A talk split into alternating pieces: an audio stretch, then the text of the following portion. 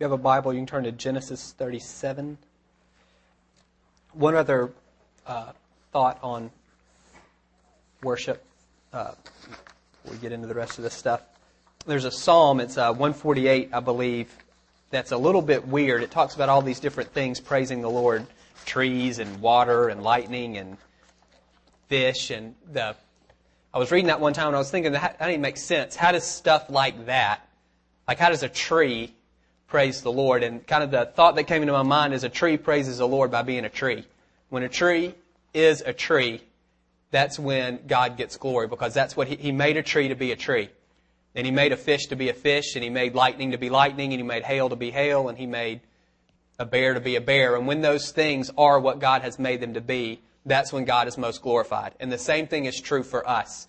Um, when we are who we are, God is the most glorified. What I was saying, God doesn't deal in images. He deals in reality. He lives in reality. And so he's, sometimes we think we're doing God a favor by only bringing our shiny self to him. And we're actually doing him a disservice because he lives in reality. And if we aren't who we are, it dishonors him. And it doesn't mean you can stay there, but if you can allow, if you can find some place, if it's not here, then by all means, find some place where you can be who you are in the presence of God. That's when He's most glorified, and that's when you'll really connect with Him uh, in worship, and He'll begin to do things in your life. So that's that. Uh, a couple of weeks ago, I told you guys that we had some stuff coming up in the next few weeks, and this is one of the things. Uh, we've had a leadership team, some guys that I asked to help me start this church. It seems like about 10 years ago. I think it was three years ago. They probably feel like it was 20 years ago, and it's time to give them a, it's time for us to transition leadership. So what we're going to do is we're going to nominate and confirm some elders. We've not had elders before. We've had a leadership team, and I feel like this is the time and this is the, the way to do this. So in a, two weeks from today, we're going to take elder nominations. So um, that would be, you know, we're going to have a little card, and you can write down who you think would be an elder. I'm going to put some more stuff about this in the email deal that'll go out tomorrow, and we'll talk about it again next week. But I do want you to begin to pray, and this is just a kind of a skeleton. The qualifications, what I'm looking for is maturity, not necessarily age. In our congregation, we, we don't have that many people who are of elder age, but we're looking for maturity, particularly spiritual maturity. I, if you're going to nominate someone, I want it to be someone who you think, you know what, I'm glad that guy is leading this church. That guy has a strong relationship with the Lord. He knows the Bible. If I had a problem, I feel like I could go to him. He could help me work it out. Looking for spiritual maturity and then maturity just in terms of how they relate to other people. We don't have, we don't want any babies.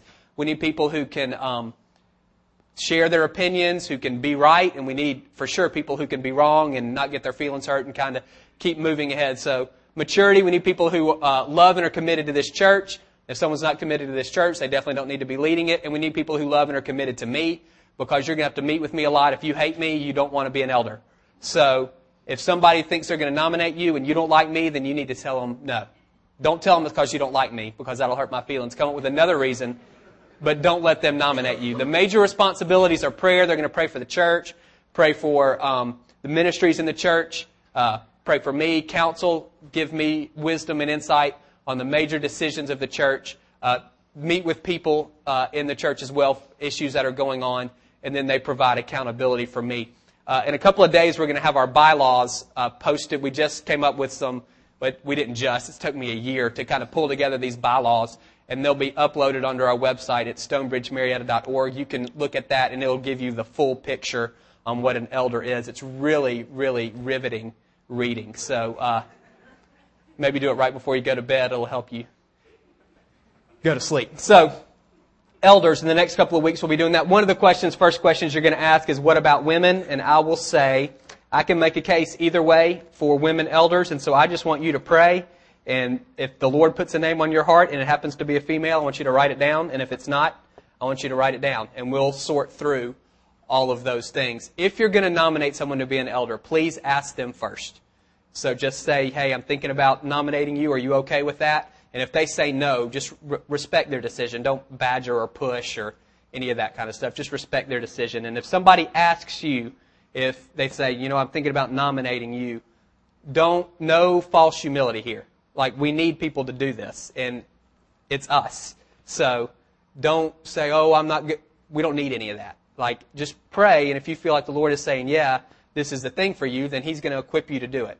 So don't pretend to be humble by saying, no, I'm not good enough, or I don't know enough, or whatever. So, um, just over the next couple weeks, I'll be praying and just ask the Lord to bring the guys forward that He has. We're looking for three to start with, and then we'll um, add elders as our congregation grows. You can see all that on the website. So that's that. We've been talking uh, the past couple of weeks about dreaming and doing, and we've said last week we talked about dreaming and said we have to have a dream before we can do, or we're not really, we're just doing what we want and not what God has for us. And we've been using Joseph kind of as our example. Remember last week we talked about Joseph had a dream and then we talked about for us that if you're a person, God has a dream for your life. There's a plan that He has for you. There's a purpose that He has for you. So some of us don't get that. Some of us struggle with that and we're going to move on, but I don't want you to feel left behind. I don't want you to feel discouraged if you're like, I haven't gotten it yet. Last week we said if you don't really know, that's fine. You just need to pray. You need to look around for the answers to your prayers, and then you need to live. You need to keep moving forward. It's easier to direct a moving ship than one that's sitting in the dock. So if you're not sure what God is calling you to, like we're going to talk about dreams here in a little bit, and if you're like, I don't know what mine is, don't feel bad about that. God wants to show you He's a good Father. He wants you to live with purpose. And all you need to do is you just ask Him to show you. You start looking around for how He's going to answer the questions and you need to just to keep living. And one of the things we said in terms of living is look for people to serve. That's one of the best things you can do. Look for opportunities. I'm not talking about in this church. I'm talking about people. Look for people who you can serve. And as you be, as you serve other people and love other people, it'll be easier for God to direct you into the things that He has for you. Um, second thing I would say this. Some folks say, you know what, that's not for me. That's, that's a message for the under 25s. That's a message for people who are trying to figure out what to do with their life. I've got it. Like I'm good. I've got work experience. I've got a, I've got this stuff together. And some people may even say, you know what, I'm too old for that. I've missed that window. And what I want you to hear is you haven't. Moses was 80 before he stepped into God's calling for his life. I made the mistake at the first service of saying there's nobody here over 80, and there was somebody over 80. So that was nice for me. So most people in this room are under 80. You hadn't even gotten there. Moses, one of the most effective leaders in the history of the world, and he really didn't get it until the last third of his life, from the, from the ages of 80 to 120, is when he was really living God's dream for him. So you're never, you're never too old. It's never too late. Until you're dead, God has a purpose for you. And it might be different than what it was two years ago, and it might be different from what it was 20 years ago. That doesn't matter. He always has things for you. So don't give up. Don't coast. Don't think I've already done my time. No. As long as you're here, God has stuff for you. And if you don't know, again, ask, look, and live. When we start talking about this idea of purpose, one of the things that comes into mind is, well, how do we know? Well, how do I know what God is saying to me? You're talking about God has a dream. Well, how am I supposed to know? Joseph is, it's pretty plain. He has a dream and you know, it's, it's pretty easy for him to say, yeah, that's what God wants for my life. I've never had one of those. I've never had a dream like that. I've never felt this strong pull towards something. Or I don't know how to know if it's God directing me, if it's just me. And so then in the church, we a lot of times talk about signs. Those are just circumstances. We start talking about our circumstances and, well, how do you think God is leading you with your circumstances? And sometimes we get signs like this that don't help us at all. That's what some of us, we look at our life and that's what we see. It's, well, you can either go straight or left or right. Thanks, I already knew that. And we, God isn't giving us enough. Sometimes, let's see the next one. Sometimes it's this. We're going 45 miles an hour and we see that. We don't have a clue which way we're supposed to go. We've got, I've got kids and I've got a job and I've got a mortgage and I've got to get to soccer practice and I've, I've got all this stuff. I've got it. I can't look at that. And that's where some of you are. It's, you're going so fast in life, you don't have time to read the signs. There's information, you just don't know what it is. Let's see the next one. Some of us, that totally. You're driving down the road, and you got people saying turn left, you got people saying turn right, you got people saying go straight, and really all you're hearing is good luck. Hope you figure it out. Pat them on the back. And that's where a lot of us live. We get so confused, we don't know what to do. It's we need some help, but this is, this is where we're going to stay today. I think for most of us, a lot of us, it's this next sign that we hit that really stumps us. We feel like the Lord's put something into our heart. We start working towards it, and then we run into that sign that says road closed, detour, and we don't know what to do. If we take the detour, are we giving up on what God has put in our life? Are we somehow abandoning His will for us? Are we lacking faith? But if we just blow through the sign, are we being dumb? Is that foolish of us just to work right through it? And so we wind up not doing anything. A lot of us are sitting in front of road signs just like that because we don't know if we take the detour or if we continue to press on. And we're going to look at Joseph today and see if he can help us out a little bit. This is Genesis 37, starting in verse 5. We said last week Joseph had a dream. So Joseph has this dream. He's 17 years old. Uh, he's the 10th, or he's the 11th of 12 boys. He also has a sister. He's the 11th of 12 boys. His father, he's the favored son of his father. His father gives him this fancy coat to show that he's his favored son. I would say, if you have a favorite kid, don't give him something special like a robe to show that. It's not going to make the other boys happy. But his dad did that, so his brothers hate him. They're jealous of him. This is verse 5. This doesn't help matters. Joseph had a dream. And when he told it to his brothers, they hated him all the more. They already hated him because he was the favorite and he had this fancy coat. Now they hate him even more. He said to them, listen to this dream I had. We were binding sheaves of grain out in the field when suddenly my sheaf rose and stood up while your sheaves gathered around mine and bowed down to it. He said to his brothers, do you intend to reign over us? Will you actually rule us? And they hated him all the more because of his dream and what he said. Then he had another dream and he told it to his brothers. Listen, he said, I had another dream. And this time the sun and the moon and the eleven stars were bowing down to me. Those dreams is pretty obvious what he's saying. He's basically saying, you guys and mom and dad, by the way, are going to be bowing down to me at some point. I had the dream twice. And he tells them both times. They already hate him. Now they hate him even more. They're jealous. He's already the favorite. Now he seems to be a little bit cocky. So he's in a bad situation in terms of what his brothers are thinking about him. So uh, some point in the future, we don't know how far, his brothers are out there tending flocks. These guys are all shepherds. The dad, his name is Jacob or Israel, he sends Joseph out and says, go check on these guys. And he goes to check on them, and this is what he runs into. This is starting in verse 17. He runs into a guy. He says, I'm looking for my brothers. And the guy says, they've moved on from here. I heard him say, let's go to Dothan. So Joseph went after his brothers and found them near Dothan. But they saw him in the distance, probably because he was wearing a fancy coat. And before he reached them, they plotted to kill him. Here comes that dreamer, they said. Come now, let's kill him and throw him into one of these cisterns. That's just a, a pit. And say that a ferocious animal devoured him. Then we'll see what comes of his dreams. Kind of the idea here is he had this dream. We don't like the dream, so if we kill him, the dream doesn't come to pass. You kill the dreamer, then there is no dream left. So that's the thinking that's going on. So we have Joseph again, 17, shepherd, favored son, loved by dad, hated by brothers, everyone's jealous of him, has these dreams. And in the dreams, it's pretty clear at some point, his brothers and even his parents are going to be bowing down to them. He tells them this, and then his brothers get ticked, and so they have this plot. So Joseph has a dream, and maybe you know what yours is. Maybe you know what God has put into your heart, and you need to know one of the first roadblocks you're going to run into is opposition. That's what Joseph runs into. He runs into opposition from his brothers. They plot to kill him. They don't kill him. They throw him into a pit, and then they decide to sell him to um, some guys who are headed to Egypt, to a caravan of Ishmaelites, and uh, his story kind of goes on from there. But that's the first obstacle that Joseph runs into. So on this road that you're taking towards your dream, you're going to. It's not don't be surprised. You're going to run into a roadblock of opposition. And you've got to decide what to do with that. We'll talk about that in a little bit. So Joseph gets sold to the Ishmael, Ishmaelites. Here's the next scene. The Ishmaelites then turn around and sell him to a guy. This is Joseph getting sold again. They sell him to a guy named Potiphar, who's the chief um, of the guard. He's the captain of the guard. Some people say he was the chief executioner in Egypt. He was a big, high up guy, and Joseph is sold to him to work as a slave in his house. And this is what the Bible says about that. Now Joseph had been taken down to Egypt. Potiphar, an Egyptian who was one of Pharaoh's officials, the captain of the guard, brought him from the Ish- bought him from the Ishmaelites who had taken him there. The Lord was with Joseph and he prospered and he lived in the house of his Egyptian master. When his master saw that the Lord was with him and that the Lord gave him success in everything he did, Joseph found favor in his eyes and became his attendant. Potiphar put him in charge of his household and he entrusted to his care everything he owned.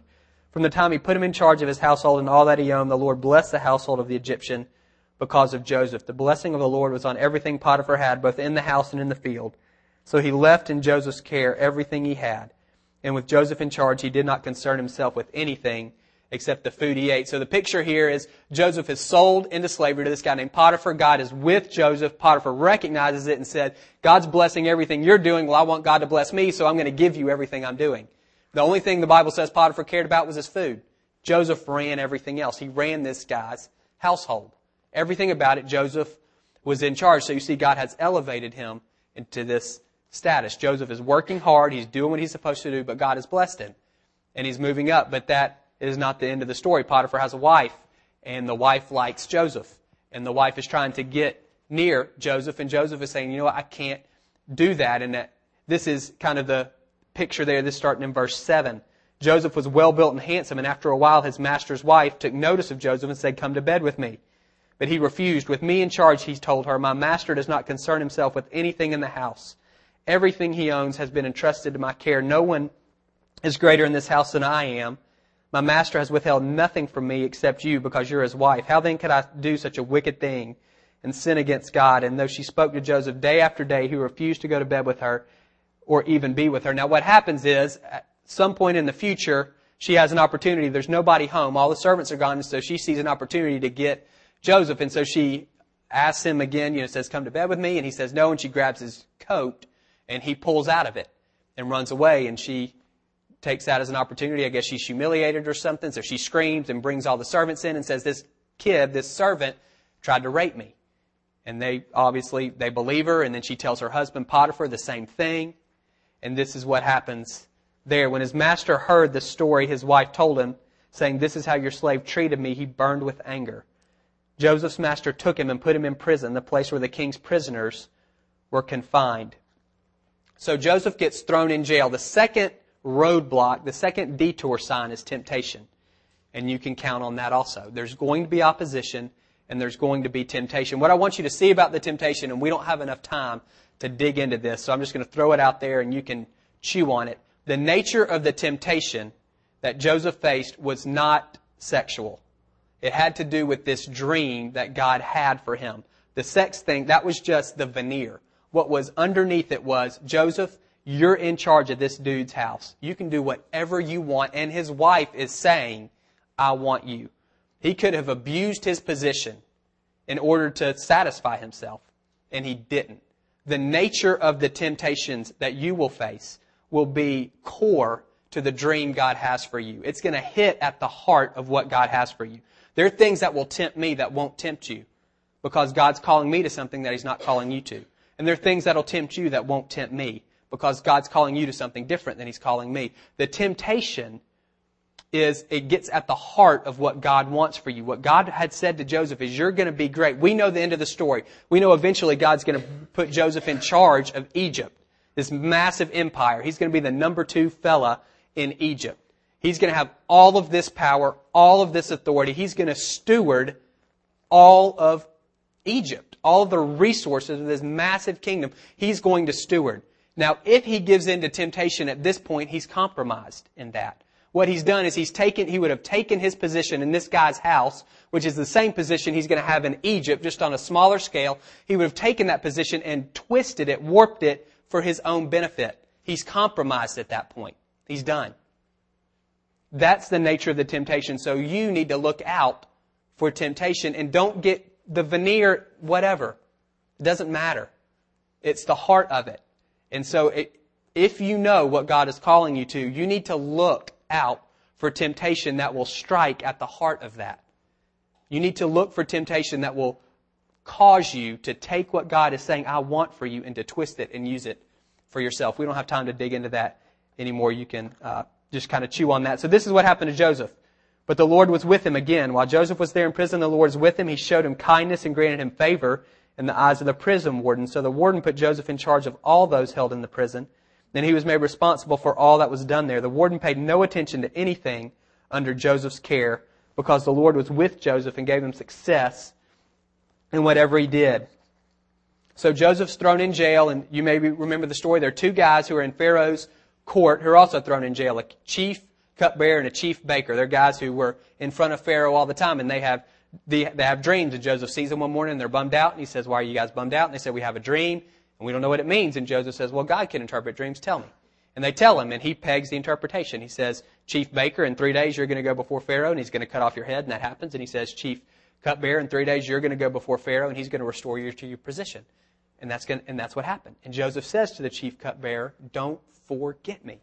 I'm a Hebrew. I shouldn't even be here. This isn't my country. I didn't do anything to get thrown in this jail. Don't forget about me. Verse 40, 23.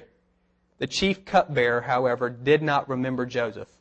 He forgot him I think this is probably the most uh, devastating roadblock, the most devastating obstacle for a lot of us. Opposition, a lot of times we can handle. Temptation, we see it, we can handle it. But when we feel like God has forgotten us, very difficult to keep going. When you feel like you've bumped up against it and God is not there, He's forgotten you and hopelessness or despair sets in, very difficult to keep going. I think this was the most devastating blow for Joseph. I think this was actually worse than his brothers betraying him.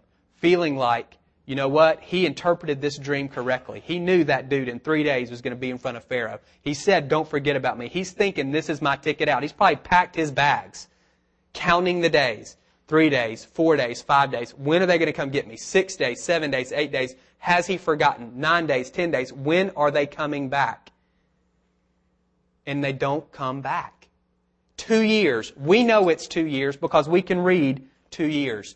Joseph didn't know that. He just knew it wasn't today. And then he wakes up the next day and all he knows is, well, it's not today again.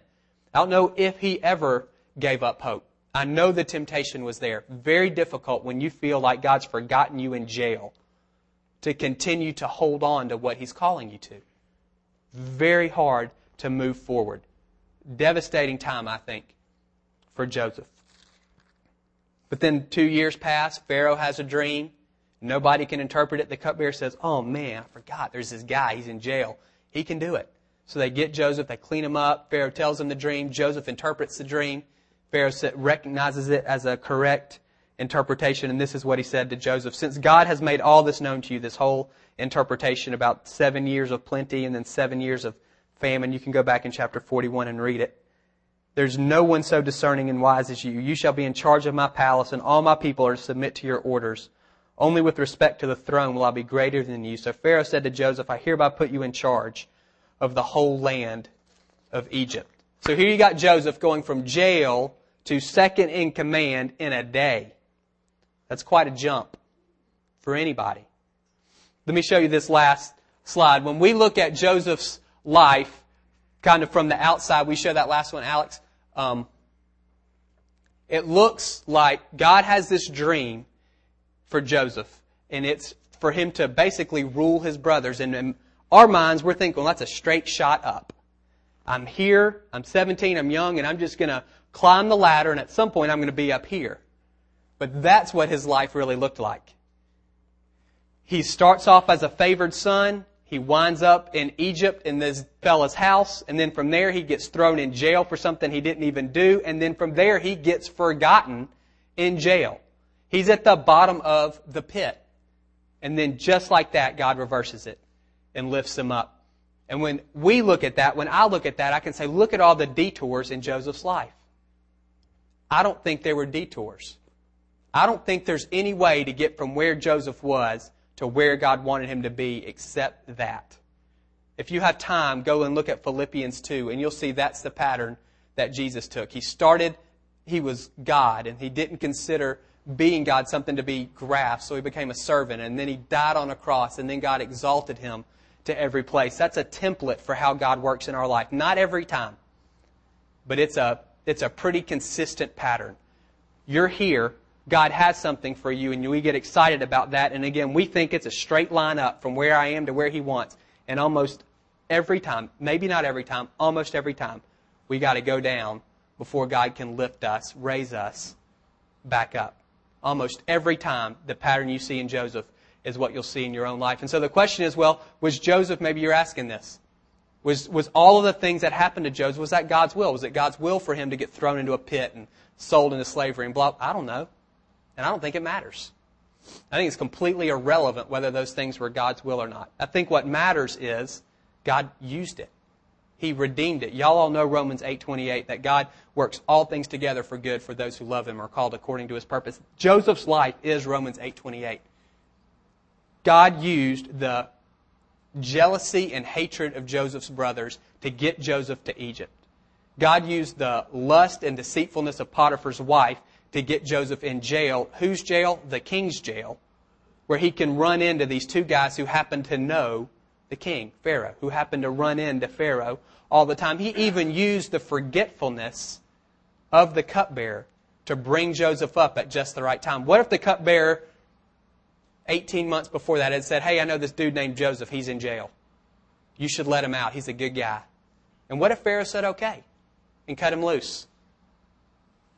Joseph's not there when the dream comes. We said the point of this whole thing, it's not about Joseph being great. And God's dream for us is not about us being anything. It's all about accomplishing His purposes. It's doing the stuff on the wall. God's trying to create a people as many people as he can who look as much like Jesus as possible before the end comes. He had promised Abraham, Joseph's great granddad, he said, You're going to be a mighty nation. I'm going to make a, a people through you. Numerous as the sand on the seashore, numerous as the stars in the sky. If they all get wiped out in a famine, the promise is not fulfilled. If Joseph is not there at that time, the promise is not fulfilled. It's amazing to think of the way God used sin, forgetfulness, whatever you want, the way He used all of that stuff to get Joseph where he wanted to go. There is no land of opportunity during this time in history. Who your parents were determined who you were. I don't care how pretty you are, how smart you are, how hard you worked, that it was all determined by your parentage. There's no way a Hebrew shepherd becomes second in charge of Egypt. It, there is no line from here to here except that one that took Joseph in that it's the only way to get there. It's not that Joseph took detours. He took the straightest shot. It was the only route possible. And what you see in that is the way God forms and shapes. And so what I would say to you is, will you face opposition? Absolutely. Temptation? absolutely. Will you, at some point, maybe want to give up? Hopelessness, despair? Absolutely. And they don't matter. It's just stuff. If you know what God has called you to, He's going to get you there. A, guy came in my office this week and he's confronting a major life decision. He said, Can I screw up God's will for my life? Can I mess it up? And I said, Not unless you're a rebel. If you're cooperating with God, He's going to work it out. read the story. People tried to kill him. He was in the house of the chief executioner of Egypt who, and was accused of trying to rape that man's wife. How does he not get his head cut off? How does that happen? How does he just get thrown in jail? God works through all of this stuff. I'm not asking, it doesn't matter if it's God's will. And I'm, I'm saying, you hear what I'm saying. It doesn't matter. What matters is, are you still walking on the road? He'll work all of it out. If you're a rebel, you're in trouble. If you're not, if you're cooperating, you're good. He's going to work it out. And in retrospect, which is the only way you're going to be able to see it, same thing with Joseph. It's only in retrospect. You're going to look in your rearview mirror and you're going to see, you know what? They weren't detours. It's the way I had to come. The skills that it takes to run an empire in the middle of a famine, you don't get those shepherding sheep. You get those running a jail. And you get those running somebody's house. So then when you're put in charge of running an empire, you actually know what it is to run something. You don't get that tending flocks. Joseph didn't have the skills as a shepherd boy to do what God called him to do, so he took him to school. And it might not have been a pleasant school, but it was the only school that Joseph could go to. And he didn't just t- take him to school, he took him to the one school where he would meet the right people who at the right time would be able to get him where God wanted him to go. And that's what it is for us. Katie White's going to come up here. I said at the early service, she's one of my heroes, and she really is. She as much as anybody I know, has embraced this idea that God has a call, a, dream for her, and she's done it. She has, she has bent her life around what she feels like God wants for her. Her husband Daniel's in the back. They've, as a family, have said, this is what God wants for Katie, and we're going for it. And they've made the decisions and even the sacrifices that have been required in order for them to get here. So it's 12:30 and we're supposed to be done and we're not. So I want you to hang in here because you need to hear what she's got to say. Okay? And then I'll come back up in a minute. I want you to talk into this microphone so it can be we can record it. If you want, you can just hold it. Okay. Just hold it up close. Okay. I'm Katie. And uh, I am excited to say that I am living God's dream for me um, and for our family right now. Um, I uh, had that rear view mirror experience last week um, when David started speaking about God's dream and uh, came to him and just told him how powerful it was and that I did want to share because it's not until looking back that I was able to see he did that for me. He knew me so well, and he designed this for me. Um, it's not about me; it's about those things over there. And uh, sometimes it's hard to see on a day-to-day basis if those things are being done. Um, my dream, and I knew it before uh, law school, was to be an attorney for children. Um, he did miracles to get me and my husband into the same law school. That could have been weird um, had we not.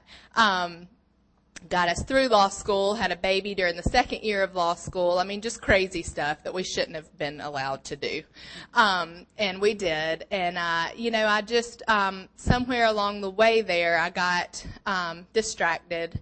And, and for me, it was good things. You know, it wasn't devastating things like Joseph had to go through, but but it was American things, you know, comfort and a certain amount of money, family. I mean, you know, just things that I did not think it was possible to be the kind of attorney I wanted to be and have time for my family, make enough money to pay the mortgage. Um, I just didn't know of a position like that, but God knew, and He had it for me. Um, we started coming to Stonebridge. I was very comfortable in my job at a firm. It was great. It was fine, but it was not what I was supposed to be doing.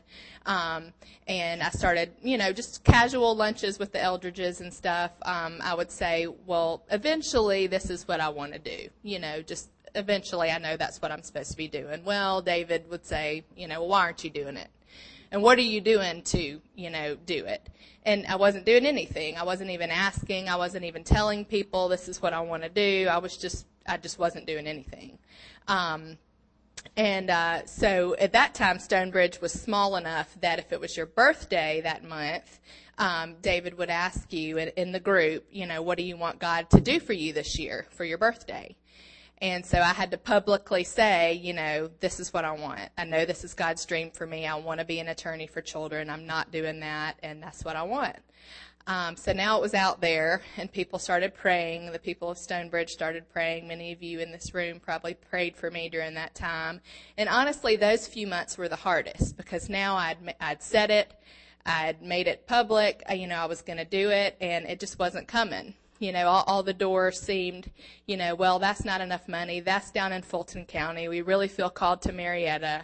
Um, it just didn't seem to be anything that was the right fit for us. Um, but after several months, um, just started talking to people, you know, one thing after the next. I mean, God is just weaving all this together, knows me, um, and and the perfect thing came along. And um, I'm a part-time um, contract attorney down at juvenile court, representing kids every day. Um, I spend lots of time in the jail cells. I spend, you know, lots of time with kids who are literally in chains, in handcuffs, um, and just, you know, pray that somehow my presence in the five minutes I may have with them, that they're not in a jail cell all day, um, that, you know, something happens, that the Lord works.